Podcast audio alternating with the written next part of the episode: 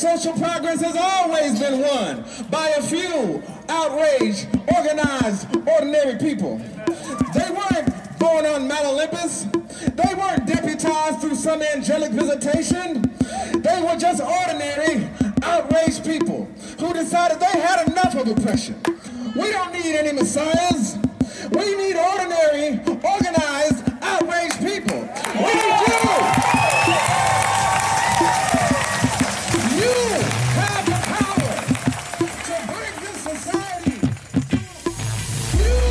Hey everyone, I'm Ross Montgomery, and this is Code Red, a limited series from the team behind Hope and Hard Pills. We are just a month since the insurrection at the Capitol. This conversation was recorded before the recent inauguration, but we believe the truths about nonviolent resistance require us to be diligent. Here's a conversation with Nandi K, Andre Henry, and Mitchell Atencio.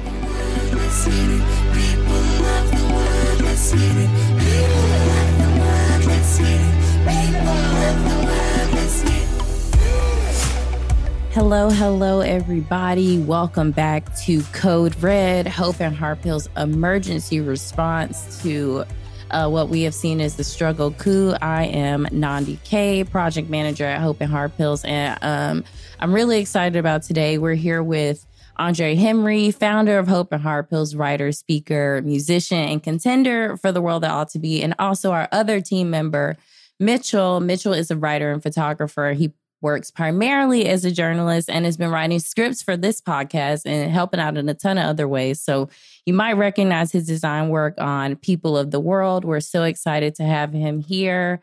Um, what a time to be alive, y'all. We started this What podcast the last, yeah, the last time we met, we said, you know, it doesn't seem like this coup is gonna happen and like it's dissolving. So like let's just end the podcast since there's nothing to respond to.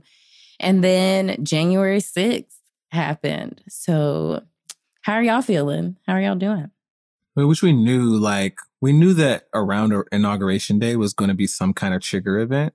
You know, the thing that we said before we said that we're to like, all right, let's, let's not focus so much on creating these episodes was whatever is happening seems really disorganized and like it's happening really slowly. And Trump was talking about like running again in 2024. So it's like, he's not really looking to hold on to power. Now I feel like I'm not like shocked, but I am shook, right? I think that's a very fair description. yeah.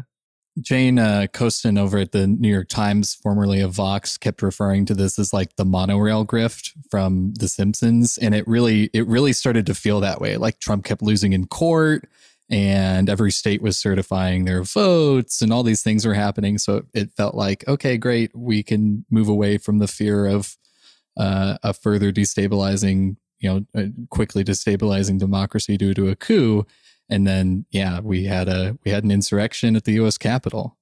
Yeah, I know that watching it happen in real time was, I agree, totally agree with like, I'm not shocked, I'm shook because watching it on the news, which I don't often watch the news, and this was something that I got on Facebook, and my friend was like, turn on the news right now.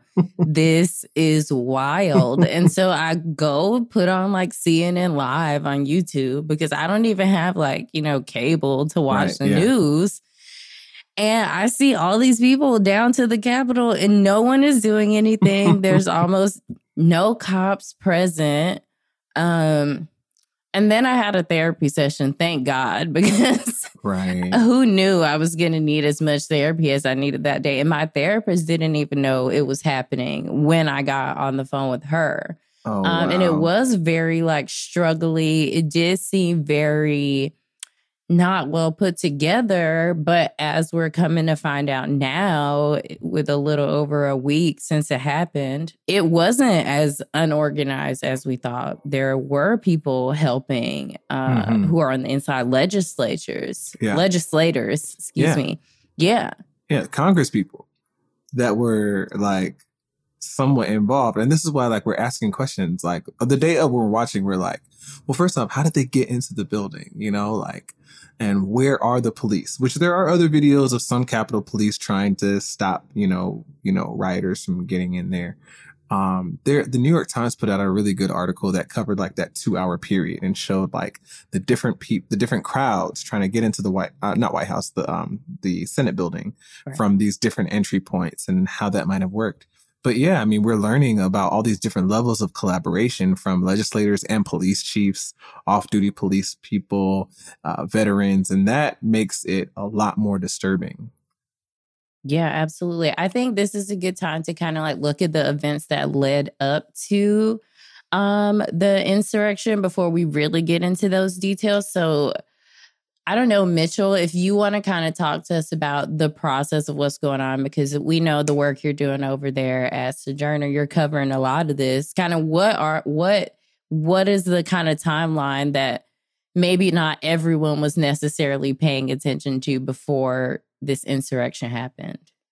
Yeah. Um, so I, I would say that one of the things about what we saw on January 6th was that, there was a lot that suggested um, you would see something like that happen. Like, you know, it was well coordinated that there was going to be this this Stop the Steal event. There were lots of Jericho marches the week week before. You know, um, people like Eric Metaxas and the My Pillow guy are are down in DC, like declaring that Mike Pence can overturn the election if he wants to. And, Wait, I'm sorry. Hold up. Who is the My Pillow guy?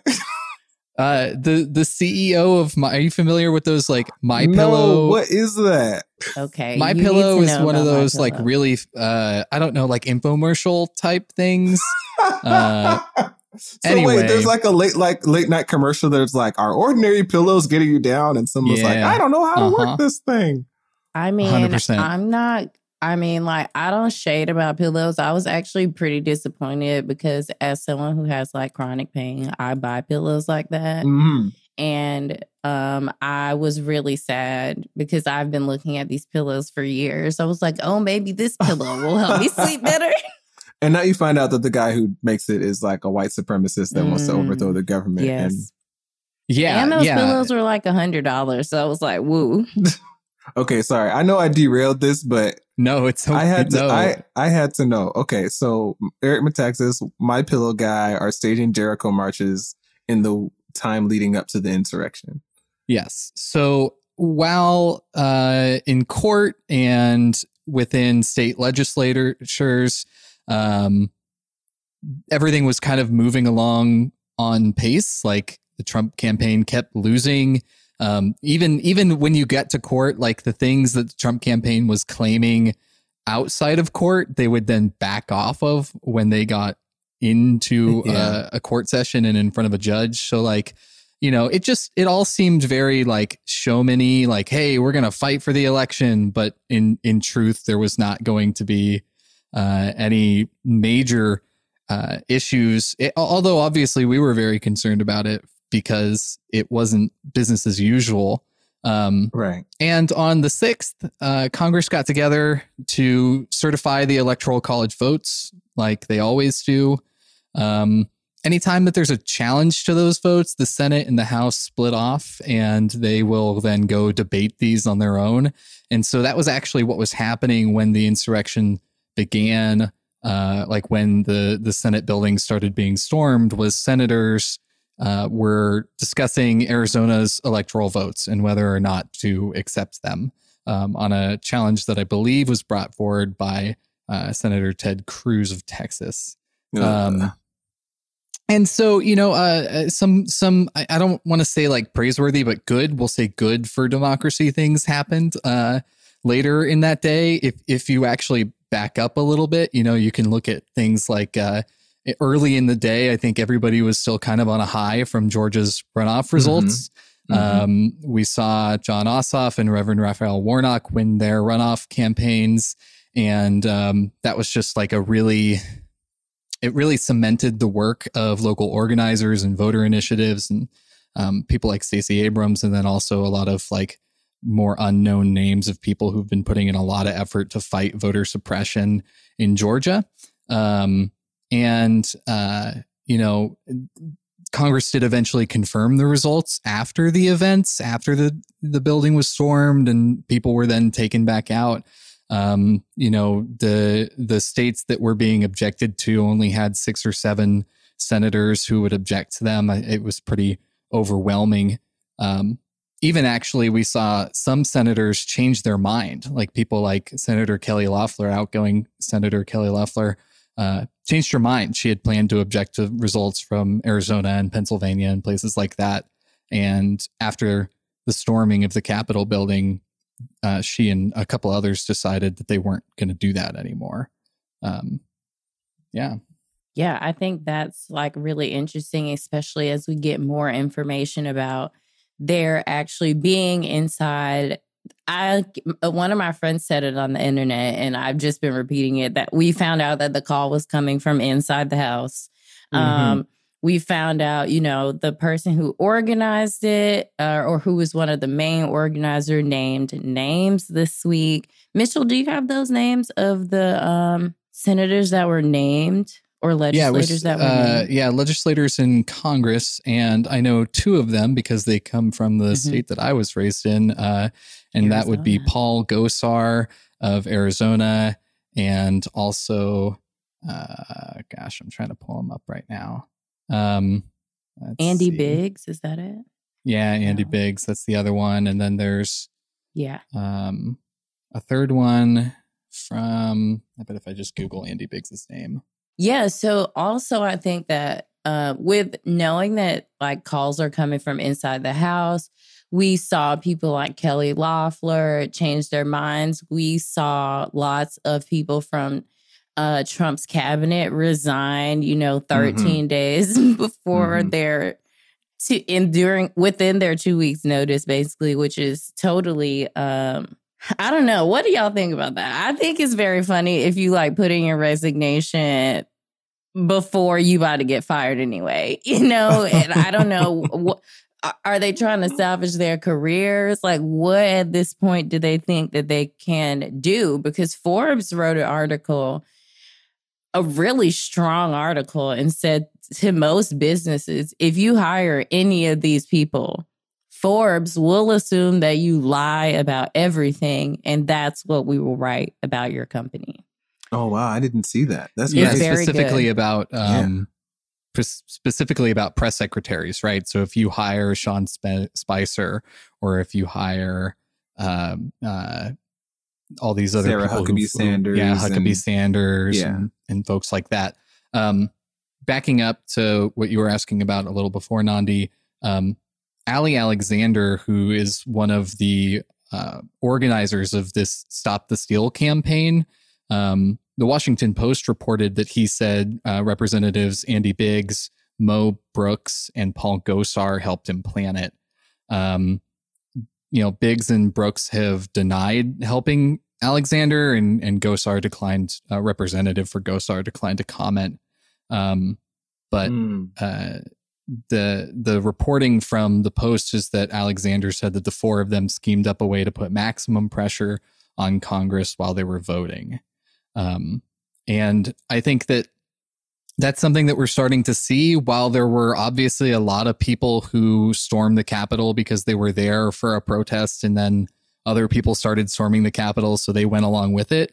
It does seem like there were some people who were very coordinated and very planned in um, what they were there to do, which was to like try and get on the floor of the Senate and try to in with with their like physical presence encourage and intimidate legislators into overturning the results of the election. So this brings up a lot for me, you know, um, as you know, this is kind of what this whole my whole mission is about is about helping people understand people power. How do people organize for change, right? Um, specifically through nonviolent struggle, which I wouldn't count this as a nonviolent protest, since you know people, some people came with the intention of taking hostages. They brought flex cuffs; those are the zip tie handcuffs. Some people were armed. You know, people brought chemical agents and stuff like that. But the underlying idea of power and how social, how power works is at work either way to me, whether you use weapons or not. Like the idea that if power is, it depends on the consent of those who are being ruled, right? And so these people are applying this principle of people power, social power, um, on January 6th. And, you know, the way that they're talking about it is putting maximum pressure on, you know, Congress. I mean, these are, I want to be careful about how I say this because I don't think that we should emulate this by like terrorism, right? Bringing like, Yeah. bringing flex cuffs and chemical agents and stuff like that. Like, But no. they're making some points though. at the same time, Yeah. Like they're talking about disrupting, right? You know, and I just think we need to understand that like if we don't organize nonviolently for power and for the right causes for the right reasons, then those who are, you know, upholding the status quo, like they will continue to organize for the kind of world that they want, right? And so it keeps on reminding, you know, me, or I think this example keeps presenting itself that like this struggle for this power struggle that we're in, you know, um, the winner is the one that out organizes the other. All right. So that these things go together for me. It's like seeing these people resign. What I feel like I've been watching, you know, since the summer, especially. But what I feel like what I've been watching is the pillars of support to Trump's regime crumble. Right. I think that I first started feeling this way when I saw like Nickelodeon put a moment of silence on their channel for to, to commemorate, not commemorate, I guess that's the wrong word, but to symbolically acknowledge the the almost 10 minutes that George Floyd was pinned to the ground by his neck, right? So what you're going to see as the thing falls in nonviolent movements usually, well, yeah, this a nonviolent movement has actually brought this about, the Black Lives Matter movement. Um, you're going to see defections. That's what you see near the end, right? So now we see this authoritarian is almost out of office, and you're seeing some of some of his uh, uh, leading accomplices jumping ship. Like that happens. Yeah. Yeah, for sure. I was just thinking about how, like, the thought of people power and, like, Trump's kind of cabinet jumping ship. And I was thinking how, like, Republicans, and I won't even say Republicans, I'll say, like, the right or people who align with their values Mm-hmm. totally believe in democracy and totally believe in like civil resistance as long as certain groups don't have access to it, right? And just Yeah. like we watch Republicans, they never work across the aisle. But Mm. Democrats, right, are so obsessed with bipartisanship and working with uh, the enemy. Even we heard Joe, I mean, Joe Biden came and made a statement after, and he called these people terrorists, um, which is very interesting. It was interesting to watch the language shift so quickly. Uh, Mhm. watch the media, and I think this is will be a great place for Mitchell to chime in, just because you are you work in media. But watching the language shift so quickly in the media, all of Trump's presidency, there's been this kind of like playing both sides. And even while I was watching it happen, CNN was definitely playing both sides, saying, Oh, we don't know if they stormed the Capitol. Mm. We don't know. And then within like hours, it was like, These people are terrorists. Um, how, yeah. And like protesters, we don't know what happened. And then everyone's calling them domestic terrorists. They're calling them, uh, what other, all the, they didn't call them thugs, obviously. Right, we right, didn't right, hear any of that language. They come did out. call them anarchists, which is wrong, but they called them that too. Yeah. Yeah, I think Andre, you and I both tweeted about how upsetting it was to watch people referring to them as anarchists because, like, I know a lot of anarchists and a lot of them are rather peaceful people, but also they're like, they're calm, they're collected, they're organized. They just have a, a political philosophy, just like a Republican or, uh, you know, uh, someone who is is politically liberal, not in the right or left sense, but in the like liberal democracy sense. Yeah. Um, and yeah, I think that as we've watched over these last two weeks, it's become significantly easier to um, jump ship or to like uh, uh, bring some level of quote unquote accountability. Um, when one, there's less time in which someone could react poorly. So, like, think about Twitter deciding to Mhm. ban Trump. Uh, they did that two weeks out, like a little over two weeks out from the end of his presidency. And it's a lot easier to Mm. justify than if they had tried to do that, you know, a year and a half into his presidency with two and a half years to go.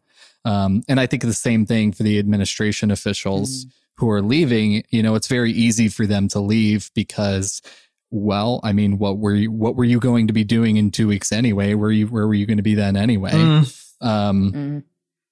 and and even um, you know looking at the way that media or news outlets or or politicians have talked about the events of January sixth, um, I think a lot of them do feel like you know now is the time for us to stand up. Now is the time to like really protect democracy when it's at its most fragile. Um, I think that that's probably why you even see Trump doing these like little videos that he did where he would sit down and be like, "Oh, these these events were terrible. We we totally condemn all of the violence and and we need peace." Like these things that clearly do not line up with what he says when he has like no filter and no speechwriters. Um, but I think you see him saying those things because people are pressuring him into doing so. Oh, uh-huh. absolutely. he said it with the same conviction of like a kid on the playground who's being forced to say he's sorry to somebody he hit, right? It's like, I'm sorry, you know, like mumbling it. We know what it sounds like when Trump like is really passionate about what he's saying. I, I want to say when he believes what he's saying, but I'm not even sure that he even believes the bullshit that he says sometimes. But we, but anyway, we know what it what it sounds like when like he's committed to his words in some And way. also, yeah, his initial response was like, see what happens when people get mad. That was his initial Twitter response Right, is that the people are angry. Look what happens. right. The people are angry. He completely supported it and then has like threatened Joe Biden since, which is Yeah. completely wild and the the conspiracy theories about what's going to happen on inauguration day has been like really wild. I do want to talk about some of the details of the insurrection, what happened in the buildings because um because it was uh there was help from actual legislators. There were Yeah. really crazy things that happened. Uh Rep Ayanna Pressley found that all the panic buttons in her office had all been removed. Yeah. Um, AOC went live and is saying that there's things that happened that she can't even talk about. Um, she didn't even feel safe in the room. We've had senators test positive for COVID. Those numbers are growing every day because they're in offices hunkered down with anti maskers who they work with on a daily basis. Nancy Pelosi's location was given away on the Hmm. internet at some Hmm. point. So, um, when we look at those details, kind of first, how do we think the response could have been better? Because we also know that of all, there were over a thousand Capitol Police scheduled to work that day, maybe over 2,000, and only 500 showed up for work as well. So, like, we know this, and the, and the superiors also couldn't even be reached at this time by their employees, by the people who were there.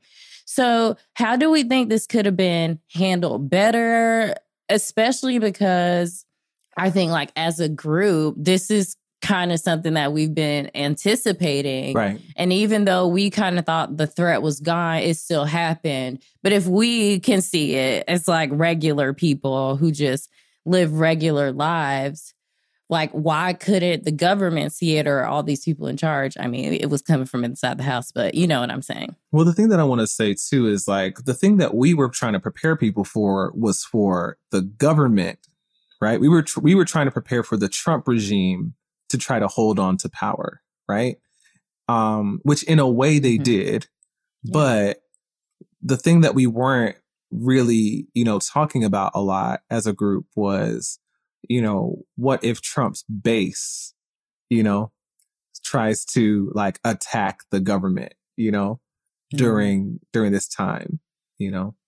Yeah, I've I've thought a lot about the idea that Trump might have uncanned something that like he couldn't even stuff back in if he tried. Mhm. Um, Mhm. Like I don't think that there's any amount of you know respect the election. Okay, I'm I'm done. I've you know Joe Biden's president. We need to move forward. There's no amount of that that he could do that would convince a lot of the people who were in DC on January 6th, um, partially because they're totally convinced that whatever happens, Trump is still in control and he's going to, like, he's already done these things around uh, state militias and the Space Force is involved and he's going to arrest all these, you know, like the crazy, crazy conspiracy theories. But even beyond them, for the people who just like really resonate with this white populist, white supremacist message that Trump brought, um, they're convinced that they have a legitimate shot at power and at affecting the way that the rest of the country operates and runs. And you can even see in some of the congressional leaders who have said, we don't want to impeach because that's going to make these violent, angry people more violent and angry. Um, Mhm. Or, you know, we don't want to hold Trump accountable for his part in inciting this insurrection because that's just going to make them more angry. Um, like that, that's proof that what they did had some effect and worked Right. in some way. And we, sh- we should and could try to convince those congressional people that, like, no, the way to hold people accountable for their bad actions is to actually hold them accountable, not to allow them to just continue what they're doing. Um, but but you know we should respect that that this happened um, because people power, because people showed up, because people wanted to do something, and they they did it. Um, and so it's I think it's important for us to like respect that while also noting why we disagree with their methods, why we disagree with their goals, Right. why um you know various elements of what they're trying to do is is not similar to what we saw over the summer um Yeah, you know, and to to I think that that ties into really what you talked, what you asked Nandi, like about us, like how could this have been responded to better? Like I found myself in the moment, you know, forgetting, you know, the thing, you know, the very, the very ideas that have, you know, I've dedicated my life to over the past few times because I, I'm like, where where are the Capitol Police? You know, because we know what would have happened if it was, you know, if it was a bunch of us, you know, black people, you know, or just even even people just under the banner of Black Lives Matter. Right. If we had been at the Capitol building that day, you know, trying to tear down barricades and break windows and, you know, peeing and pooping in the in the in the Right. Senate building, like it wouldn't have, I, I don't think it would have been the the Capitol riot. I think it would have been the Capitol massacre. You know, Yeah. and um you know but so i find my, i found myself while i'm watching it going like where are the police you know why are they stopping them you know and i think that this is this is i i really did have to wrestle with you know um my my support of defunding the police you know while i'm sitting there wishing that there was more police presence you know while this thing is happening and I wrote about this on Medium, and I, I, you know, I mm-hmm. can say the same place that I came to was that, like, yeah, at the moment, at the moment, the best line of defense that we had, you know, was was our police, you know, but that's not the best that can be imagined, you know. Right. So, I mean, I think that what could have been better in this case was, you know, for DC to have taken seriously what the FBI already told them, which Mhm. is there is going to be some kind of of possible violence happening on. right. I mean, we were talking about it, just us Yeah. ordinary people posting on Twitter as much as we could Mhm. saying, you know, we are concerned about post election violence. We know that the potential trigger events are going to happen election day, around election day, around the time the electoral college votes are counted, Mhm. uh, around the time the electoral, electoral college votes are certified, and around inau- inauguration day. We knew that, Yeah. you know. So why weren't the Capitol Police preparing for it? You know, now in the future, and and, and because that's our best line of defense, I think Mhm. that it's fair to say like we wanted that that could have been handled better if they'd have taken that seriously and prepared for it. You know, but ultimately, in a world where we want less policing or no police, you know, or no police, you know, that um Gandhi's words come to me right now that like if the choices are between nonviolence and inaction or uh, sorry, if the choices are between violence and inaction, then violence is obviously the better choice. Mahatma Mhm. Gandhi said that, you know.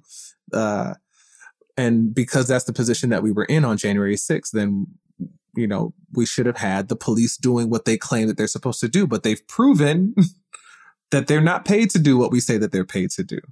Right? Obviously, because they didn't do that. Yeah. Um, but moving forward, I think of the work of Gene Sharp, who, you know, he uh, he has his political imagination has always been challenging to me because he wrote this uh, treatise called "Making the Abolition of War a Realistic Goal," where he is literally talking about how nonviolent struggle could could completely replace conventional warfare around the globe if citizens were trained uh, in the principles and strategies and tactics of nonviolent struggle, if that was our common sense. You know, so in the future, I would hope, and this is something I'm really wrestling with, like as we talk about what the work looks like for us over the next couple of years, Mhm. is like, how could we make, you know, nonviolent struggle a part of our country's common sense to the point where, you know, when we talk about the anti-coup, most people know what we're talking about, Right. right? And that there are uh, structural, you know, provisions to help with preventing coups, as well as a populace that knows how to fight nonviolently against these things. when you talk about America and American democracy in this way, in this religious language, in this very praiseworthy way, even when you're saying, "Oh, we've we've uh, we've not lived up to this praiseworthiness that we should earn or we've Mhm. already earned," I think you're cementing the ideas of American exceptionalism Right. and you're cementing the idea that it can't happen here. You know, Right. in journalism, there's a lot of talk about like, how would we cover this if it were happening in a foreign country? And that's because typically journalists approach things that happen here with um, like a little bit of rose eyed glasses, I think. And so, you know, you, you ask questions like, well, what would have happened if we watched like the center of legislative power be stormed by the losers of an election or the base of the loser of an election in an Mhm, attempt to overturn the election results. Like, Right. would we really have struggled or even contemplated calling that an insurrection or a coup? Would Right. would would media have struggled to name that as like anti-democratic action? Right. um and and so i think that that can be important and and so to kind of tie that back to what you were saying andre about what do we where do we go from here like i think that part of our imagination has to be imagining that like we are not as good as we have pretended to be which is something that i think is a, a bigger challenge for white people and for people with like financial resources people who've been like financially secure in america for most of their Mhm. lives um and I think that's really where you know people like me have to take a back seat to um, the words of of people like you know James Baldwin or Martin Luther King or James Cone, um, because these are people who've written about this in in for for decades and centuries. Yeah, I hear what you're saying. Like the American exceptionalism has been strong this entire time. Like even when we were Yeah. talking about leading up to these moments, like when we were talking about the election time, I remember saying to people, I'm not assuming that the election is going to just go as usual. I'm not assuming, I didn't even assume we would have an election, you know? Right. Like I wasn't even assuming that the election was going to happen. And we kept running into this American exceptionalism in our talking about, you know, the anti-coup because people could not wrap their heads around the, the idea that this kind of thing could happen in the States. And we're still to this moment, you know, I'm getting messages from, you know, white supremacist trolls on Twitter when I said we're all living under white supremacist terror right now because we are, Mhm. right? These Yeah. these white supremacists have threatened to storm more capitals as inauguration day approaches. That is a threat. And people feel, uh, some, many people feel afraid, right? That is the definition of terror. And I still have white supremacist trolls in my mentions going, no, we're not. You know, this Oh, is okay. stupid, right? And it's Oh. like, we're not, we're not learning, you know, or I, I, it doesn't, I'm not sure that we're learning, I should say, you know, in America. And a part of this American exceptionalism is like, we have to look this in the face and realize, you know, as Dr. King Day approaches, that even Dr. King said, and where do we go from here? That the goal of some of these white people is to impose a sort of fascism. It, it, it's a quote. He talks about how fascism is a problem in America mm-hmm. after the Civil Rights Act has been passed, after the the successful Montgomery bus boycott, after the March on Washington. This is the the the year before his last year of life, and he's still talking about fascism. How fascism is a problem in America. We have to look that in the face and look at the ways that America has been eh, the exact opposite of the place that it claims to be if we ever want to do something about it. If the if the idea of America can be salvaged. Yeah, I think Andre, once you said in a Hope and Hard Pills email, um, like the winner of the story is who has the best narrative. Hmm. And so when we talk about like American exceptionalism and also what I always observe is like a clinging to like nationalism when these kinds of things happen, it's so interesting to watch social media kind of over these times of seeing people being like, we need to change this country or like I want to leave. And then when something happens, all of a sudden they're so loyal Mm. to the US or so loyal to this country now. And like, this is not who we are. And I Mm. always find myself being like, who is we? Right. Because when we talk about seeing these people who are at other capitals, like I saw the Austin Capitol where there were armed militia in Boston, I mean, Austin, Texas. right. And like pe- some people are scared, but let's think about like who's really actually scared, Yeah. right? And why that why these people are allowed to do this. You know, when we go back to comparing it to the summer, BLM, people who came out uh, to support the movement for Black Lives, when they came to DC, they were in public space where they were Right. allowed to assemble and they Right. still were maced, they were still beaten unprovoked, they were peaceful.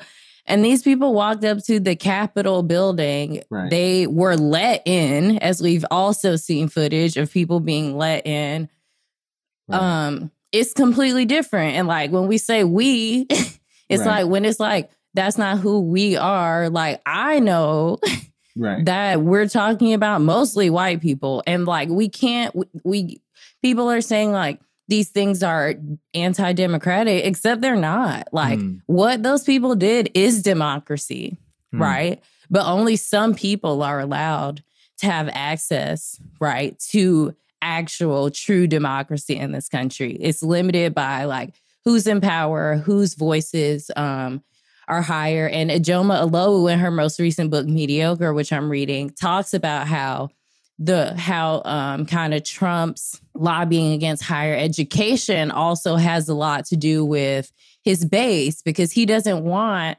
white men to go to college so Mhm. that they're exposed to all different kinds of people, all different kinds of ways of life where they're, you know, most Democrats have a a college education or went to college where if you look on the right, most people have like a high school education or less. That's by design. Even Mhm. Trump went to a super fancy school, even though he has come out against higher education and people with fancy degrees. At the same time, he brags about it. So we talk about like democracy, like that was democracy. Public assembly, civil resistance, it was democracy. It's just not the ideals that benefit even those people who were there, I would say. Like, so when I think about moving forward and like the narrative game, like the people who are in power, they don't want to like face it because it's them looking in a mirror, right? At Mhm. all the things that are wrong with this country, all the progress that has not been made. They have to look in a mirror and then they have to say, like, what am I am I willing to give the, something up? And that's where we are right now. Like Mm. people don't want to give up anything for the thing that we're saying, like we're imagining and pushing forward. They want to somehow have that and also have exactly what they have right now. Yeah, like you're making a good point about like how how democracy has been practiced, right? Like because a lot of times when we're talking about democracy, we're talking about an ideal, you Right. know, that has never, at least in this country, and I I can't. The only reason I'm saying at least in this country is because country I know I, I know the most about, you know, but at least in this country, it has never been an ideal that applies to everyone, right?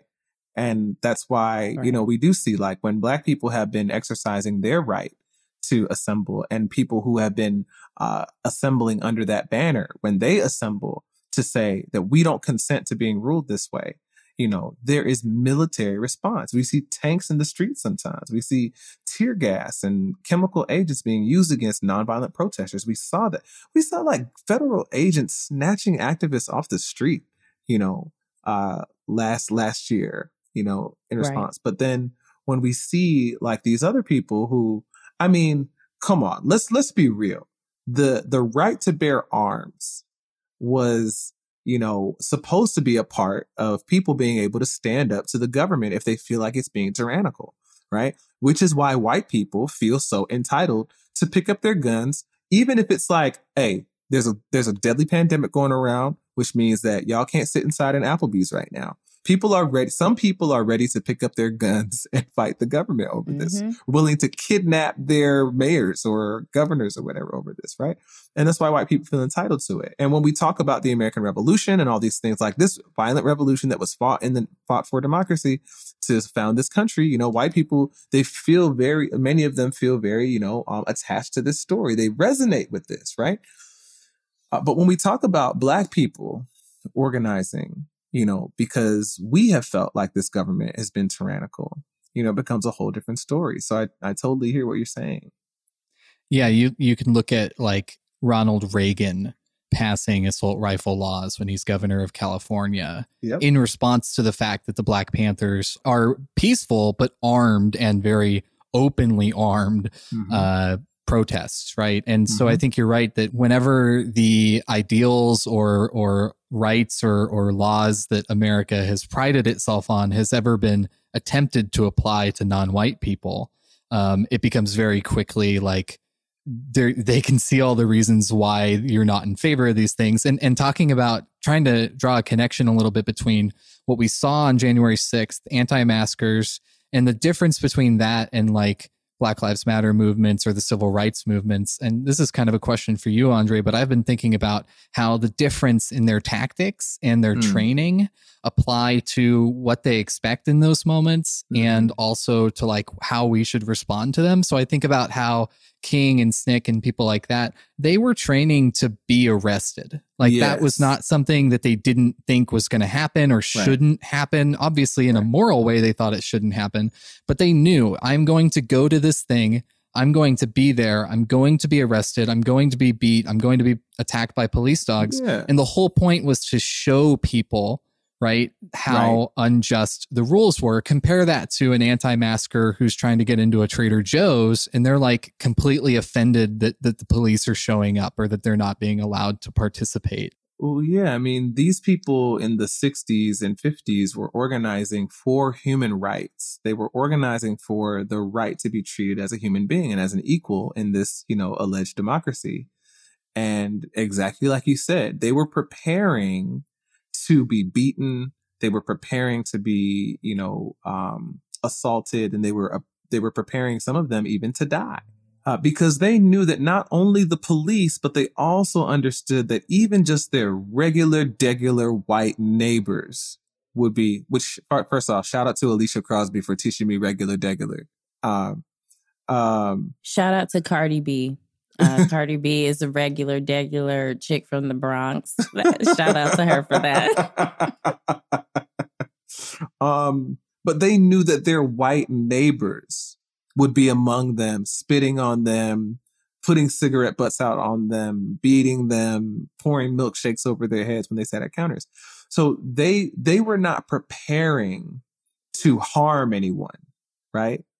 They knew that their very presence in a whites only establishment would put would make their white neighbors uncomfortable and that it would cause disruption, right? But without intending to cause harm to anyone, right? They they're not showing up with their own weapons like we saw on January 6th, right? That's terrorism, you know? And and the people who are showing up on January 6th are literally trying to overturn the will of the people. You know, the, Joe Biden won, right? He won more votes than Donald Trump. And these people are trying to say, okay, regardless of that, we we want Donald Trump to remain the president. These things couldn't be more different, you know. And then, you know, when we talk about anti-maskers in particular, Mhm. you know, okay, look, wait, before I get on that, I keep thinking about this woman. Was was it Elizabeth from what they call Knoxville with the Knoxville, yes. onions, with the onion in the towel, Yes, child. El- right. Elizabeth from Knoxville is crying on camera, talking about they pushed me down and maced me, and I'm like, what did you expect? You did know- the remix. yeah. Did you think that you were just gonna walk into the Capitol building and nothing was gonna happen? And But so they what were you trying to do? What's a revolution? It's a revolution. I'm like, well, how do you how do you think revolutions go? Like, do you think that you just like kick down a door somewhere and people say, okay, man, this is the way to the Senate chamber if you would like to terrorize your local your Congress people? That's not how that goes, you know? Well, So, I, I, yeah, go ahead, go ahead. I, no, I was just going to say that like that is exactly what they expect, and maybe for good reason in in some elements when they're Mhm. having help from Congress members or even. Um, Hmm. I know that Representative Jim Clyburn said that his office was like vandalized and he's got an unmarked, like hard to find office. So he was like, I don't know how they could have found where my Right. office was. Yeah. Um, but then, it, you know, what, what you're saying there makes me think about a quote that I saw from a, a, one of the insurrectionist people who said something like, Why are the police treating us this way? They're supposed to treat Black Lives Matter protesters this too. way I saw that and too. what that is is like an admission that as much as I think a lot of, you know, like the Capitol Police got a lot of thanks from the Senate floor on that same night, like for for saving them, for protecting them, and and as much as people might want to imagine that like police failed, I think that in the words of of that insurrectionist and in what we can see clearly in front of us, it's just a show that like police are are not a function of like serving and protecting. Um, Right. They're a function of oppressing and protecting like capital and wealth and protecting upper classes and things like that. Yeah, and I just want to point out that all the Capitol Police that were individually recognized were black. I just want to point Yeah. that out. Yeah. Black people saving themselves as usual and somehow simultaneously saving everyone else as we do. Um, when thinking about kind of like where do we go from here, we're just a, a few days, four days from the inauguration. Um, I just saw that the New York Times reported that a man was arrested in Washington with unauthorized inaugural inauguration credentials, an unregistered handgun, and 500 rounds of ammunition. The police said. So I'm expecting, obviously, like more Yeah. violence to happen Yeah. over the next few days. I also Right. remember that like Trump is having some kind of like not inauguration, like either on the day after the inauguration or something, some kind of event that's been going around for weeks. Andre, what have the the study the the scholars of resistance, the overthrowers of of fascist regimes, you know, what what advice would Srdja give us right now? Well, there are a few things I think that are important to remember. First off, you know, there's a lot of talk about people who want to fight fascism and they're like, you know, this is fascism, you know, and when they say that, they mean like we need to adopt like more radical tactics, like people need to be armed in the streets, people need to be out there punching Nazis in the face and stuff like that. Now, before I say anything about that, let me just offer a caveat. I do not believe in nonviolent struggle as like some kind of weapon that I'm going to like sit on my high horse and tell people what tactics they must adopt in order to fight oppression. Like that's not what it's for. And for some people, that is the extent of their commitment to nonviolence is that they're just telling other people that they shouldn't, you know, you know, use other tactics. My, t- my commitment to, on, to nonviolence is not on principle. It's not a moral principle to me, moral philosophy, although I know that many you know, do engage it in that way. It's about strategy. So uh, I say all that to say that we should not underestimate the power of nonviolent struggle. Uh, I think that people talk about nonviolence and they say, well, how are you going to be nonviolent when they're going to shoot at you or they're, you know, they're not going to be nonviolent with you.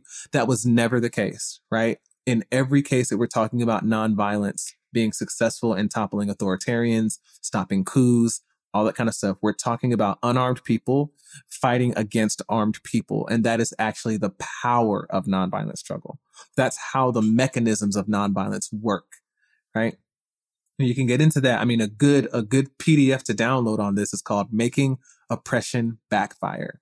Um, it's by, uh, or Canvas. Um, it's by Srdja Popovic. So that's, so that's one thing is to remember like the power of nonviolent struggle. Uh, but also, like, I would not recommend that people just take to the streets, which I see a lot of that rhetoric going on, where people is just immediately like, we need to be out in the streets confronting these fascists. I don't agree with that, especially since these people are armed, right? And the, you're going to be in active shooter situations. I don't think automatically, I'm not saying not at all, but I'm saying like not just automatically, not without thought, not without strategy. I would instead focus on power holders, right? Like there, if there are white supremacists in your area who are claiming or threatening to, you know, attack, you know, a Capitol building or something like that, you know, to hold people hostage, I would go to your authorities and and put pressure on them to say, what are you doing to prepare for this or to respond to this, you know?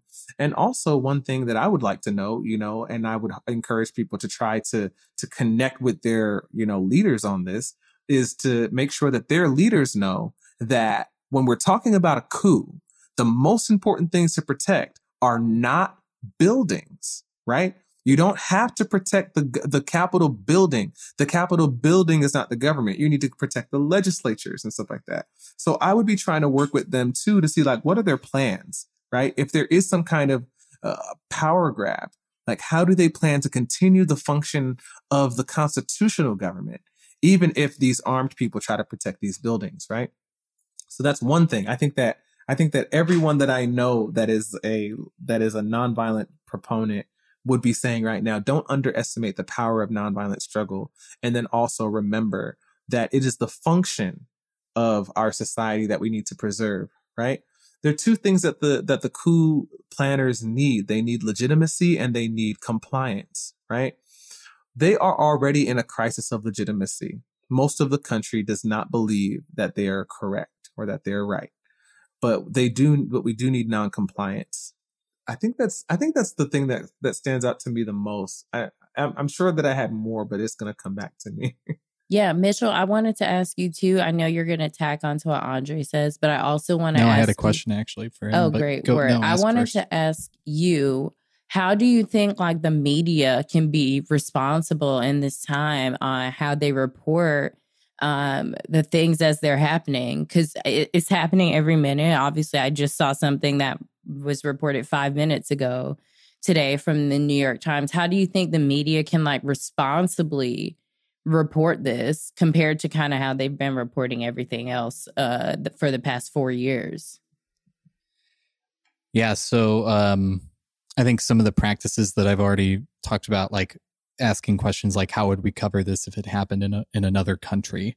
Um, in a way that can reinforce, if if not done carefully, that can reinforce like our concepts around other countries being lower than us. But if you're doing it properly, what you're actually doing is trying to recognize that you have your own blinders and your own blind spots for your own country because you were raised here and you know the national anthem here and you like understand that red, white, and blue means something.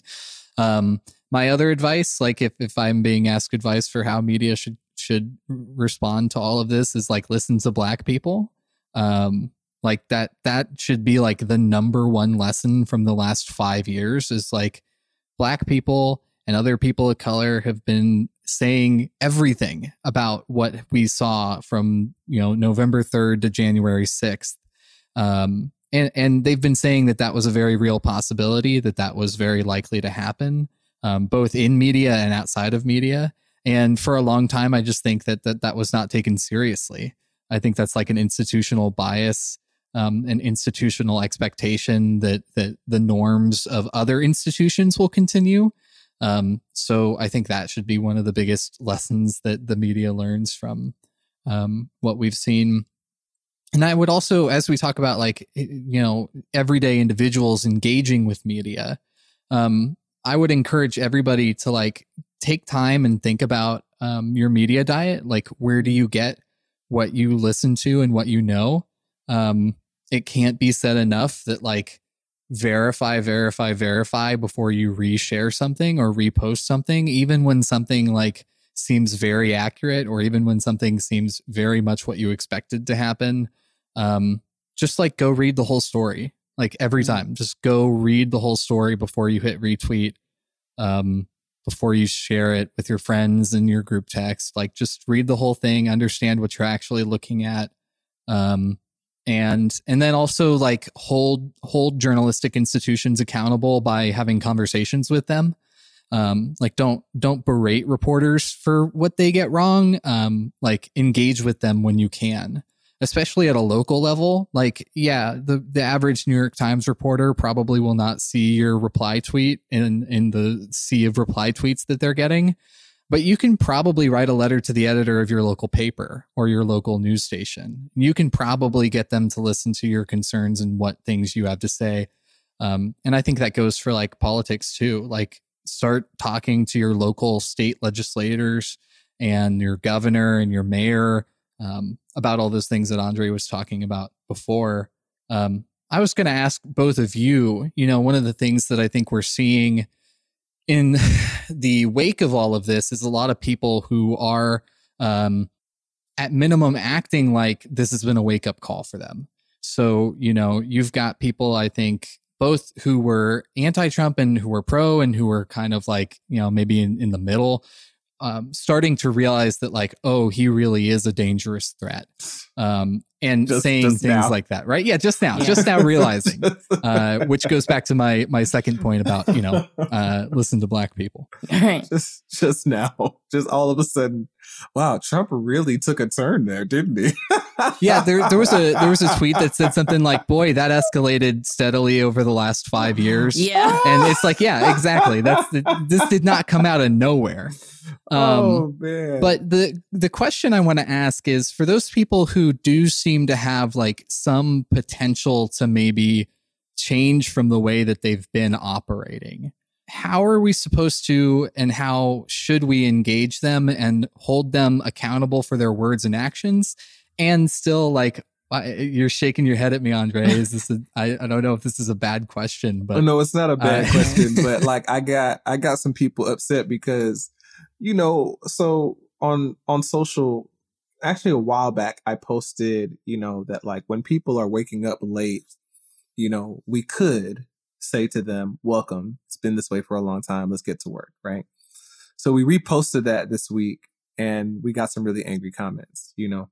Uh, not, re- I shouldn't say really angry. We got some people who were like, uh, uh, blah, blah, blah, you know. Um, and I get what they're saying, right? It depends on it. Actually, I think it depends on what you're doing, right? Because like, if you're trying to organize that, you know, that three and a half percent that we need to move, right?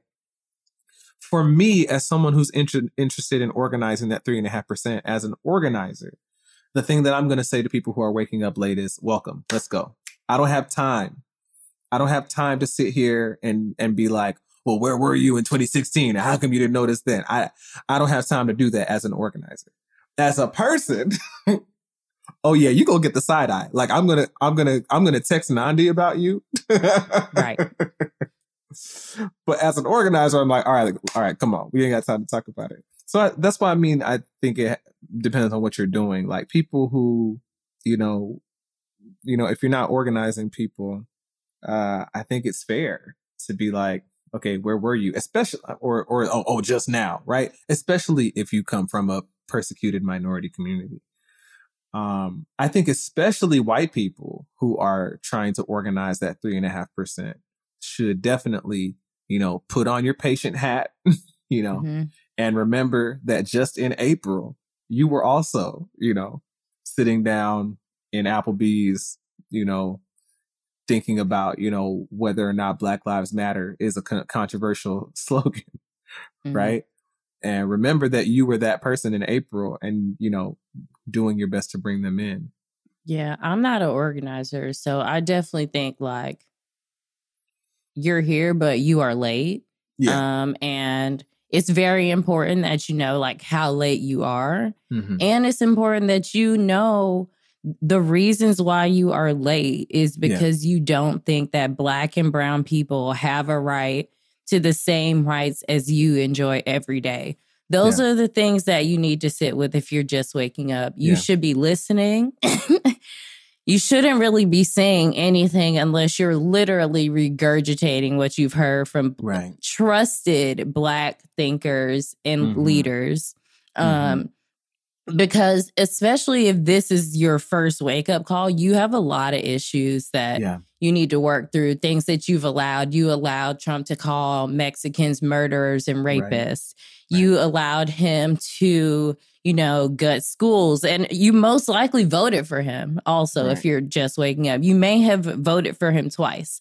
Right. So if you're just waking up, uh, welcome to America and Yeah. welcome to uh, your life, white supremacy. Uh, We're glad you're here, but you have a long way to go um, and you have a lot to learn to even be up to speed. So I just recommend that y'all just be quiet, listen, and pay reparations while you're learning. And even like, I also want to add to what you said, Nandi, because I agree with that. That it's, I think it's okay for organizers to have that attitude as well. You Mhm. know, you know. So when I said that, I also just want to re-emphasize again, like that's how I'm, res- you know, that's how I'm trying to respond. You know, Yeah. But I think that it's fair for people who have been on the receiving end of America's anti-democratic praxis, you know, political praxis for centuries, to be like, yeah, dog, I'm not impressed that you're waking up right now and we're not going to throw you a welcome party either. You know, that's, that's fair. You know what I'm saying? Yeah, and if I can kind of give an approach of what I think journalists need to do is Mhm. like don't fall for the false and um, like save face apologies of Yeah. various people in power. Yeah. Um, and I don't think that like you have to be immediately rejecting any any turn about, but you should be skeptical. Um, Mhm. like, you know, I saw that Senator James Lankford like apologized to black residents of of Oklahoma, uh, Mm. specifically like in Tulsa. He was like, "Hey, you said that like this was going to happen and I didn't listen and I did these bad things and I'm sorry."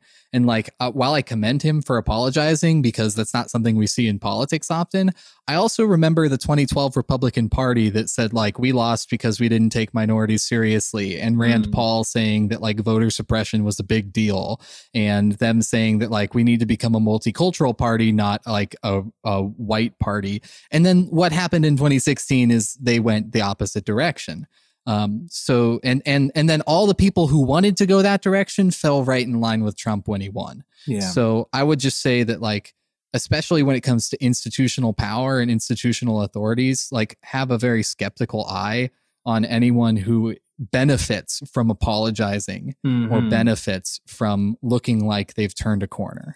Yeah, you know that brings up something for me too. Like when we when we initially started talking about this, I was thinking more like about you know individuals, right? Like I have a bunch of white family members that I don't talk to anymore, right?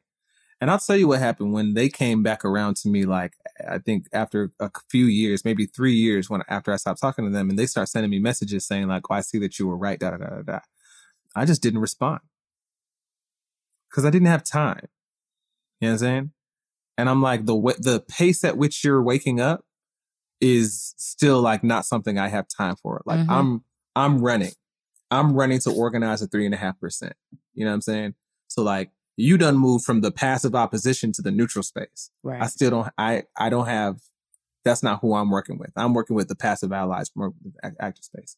But I still think that somebody's work is to say to them, well, that's good, Jacob. Like, you know, now did you know this at the other? I think that's somebody's work. Now, but when we're talking about power, when we're talking about like Starbucks posting Mhm. on, you know, in June that Black Lives Matter. Now that's that's me. That's when I say, okay, we'll prove it. Right. You know what I'm saying? That's where that's where I say put your money where your mouth is, you know? And I would say too, like Nickelodeon, all these other companies that all of a sudden they're like, oh, wait, like we need to not quietly say that, oh, we support what you say, but not your methods or whatever. Now we feel pressured to say Black Lives Matter. No, I don't I don't just say a simple, naive welcome to them, Mhm. you know? Yeah, it makes me think of sorry, whenever you say like power, I always think of like that scene in Game of Thrones where Cersei like demonstrates her power Yes. to Littlefinger when Littlefinger um threatens her to Mhm, expose mhm. like her relationship with Jaime. Spoilers if you haven't seen um Game of Thrones, too late for you. yeah, it's your But, fault at this point. Yeah, but- Cersei has this moment where she says, sees him, and the guard sees him. She said, uh, cut his throat. And then she says, wait, I've changed my mind. Step back four paces, turn around. And they all do this because Littlefinger says knowledge is power. And Mhm. she goes through this whole thing and says, no, power is power. And so I think like when we also think about people with power who are showing up late, when you say prove it, like, yeah, you should be proving it because you have actual power Yeah. to prove it. It shouldn't just be a statement when you have the power to kind of shift thinking in such a big way. You know, I, I think of like a biblical example, which, you know, I think of Saul, you know, who was a Pharisee, you know, Right. uh, for those of you who are not Bible people, don't worry. This is not a religious podcast all of a sudden. Right. But there's a story about this guy who was, you know, he was a Jewish zealot, but pretty much a terrorist. You know, he was killing people who claimed that they followed Jesus. One day, Paul or Saul, you know, is saying that he met Jesus on on the road in some vision, and now he's a Christian. Well, the thing that they don't do is just say, "Yay, the former the the former the the former zealot who used to kill us, terrorize us, is now a Christian." now he can just come into our community and you know teach and stuff like that.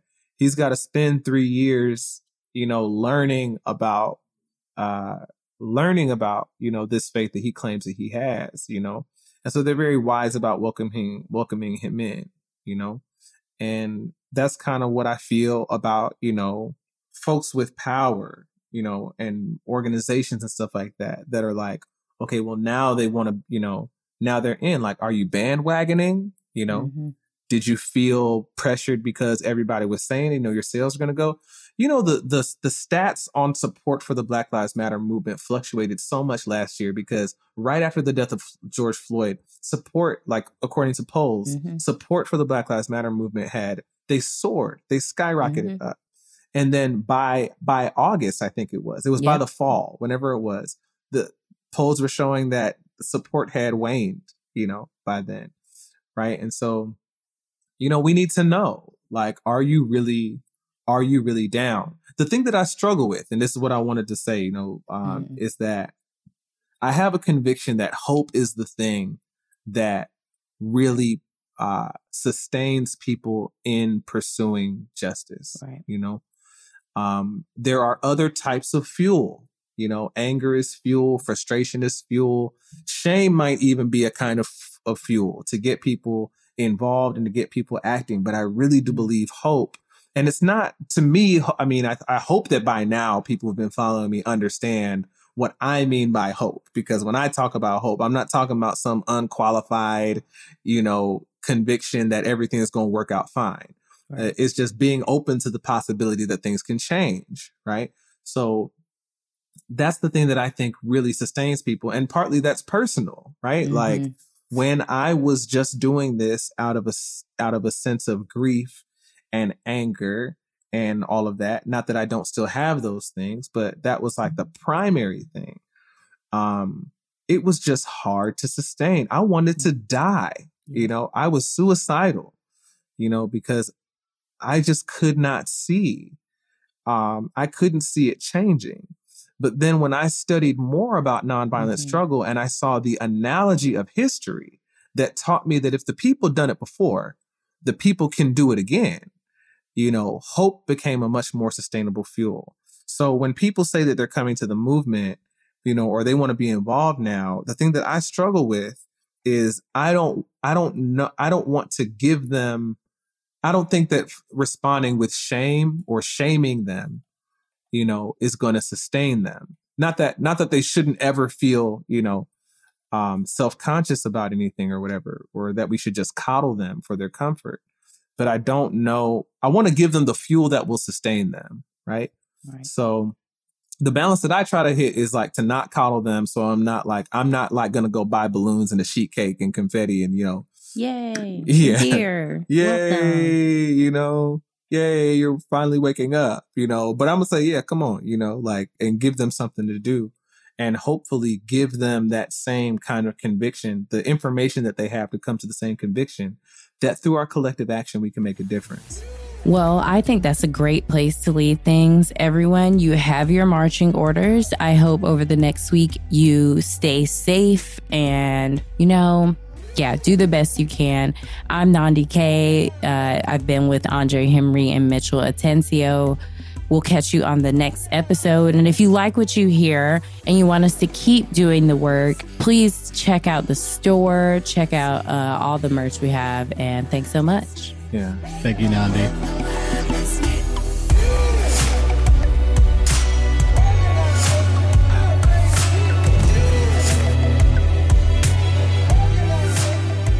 Thanks for listening.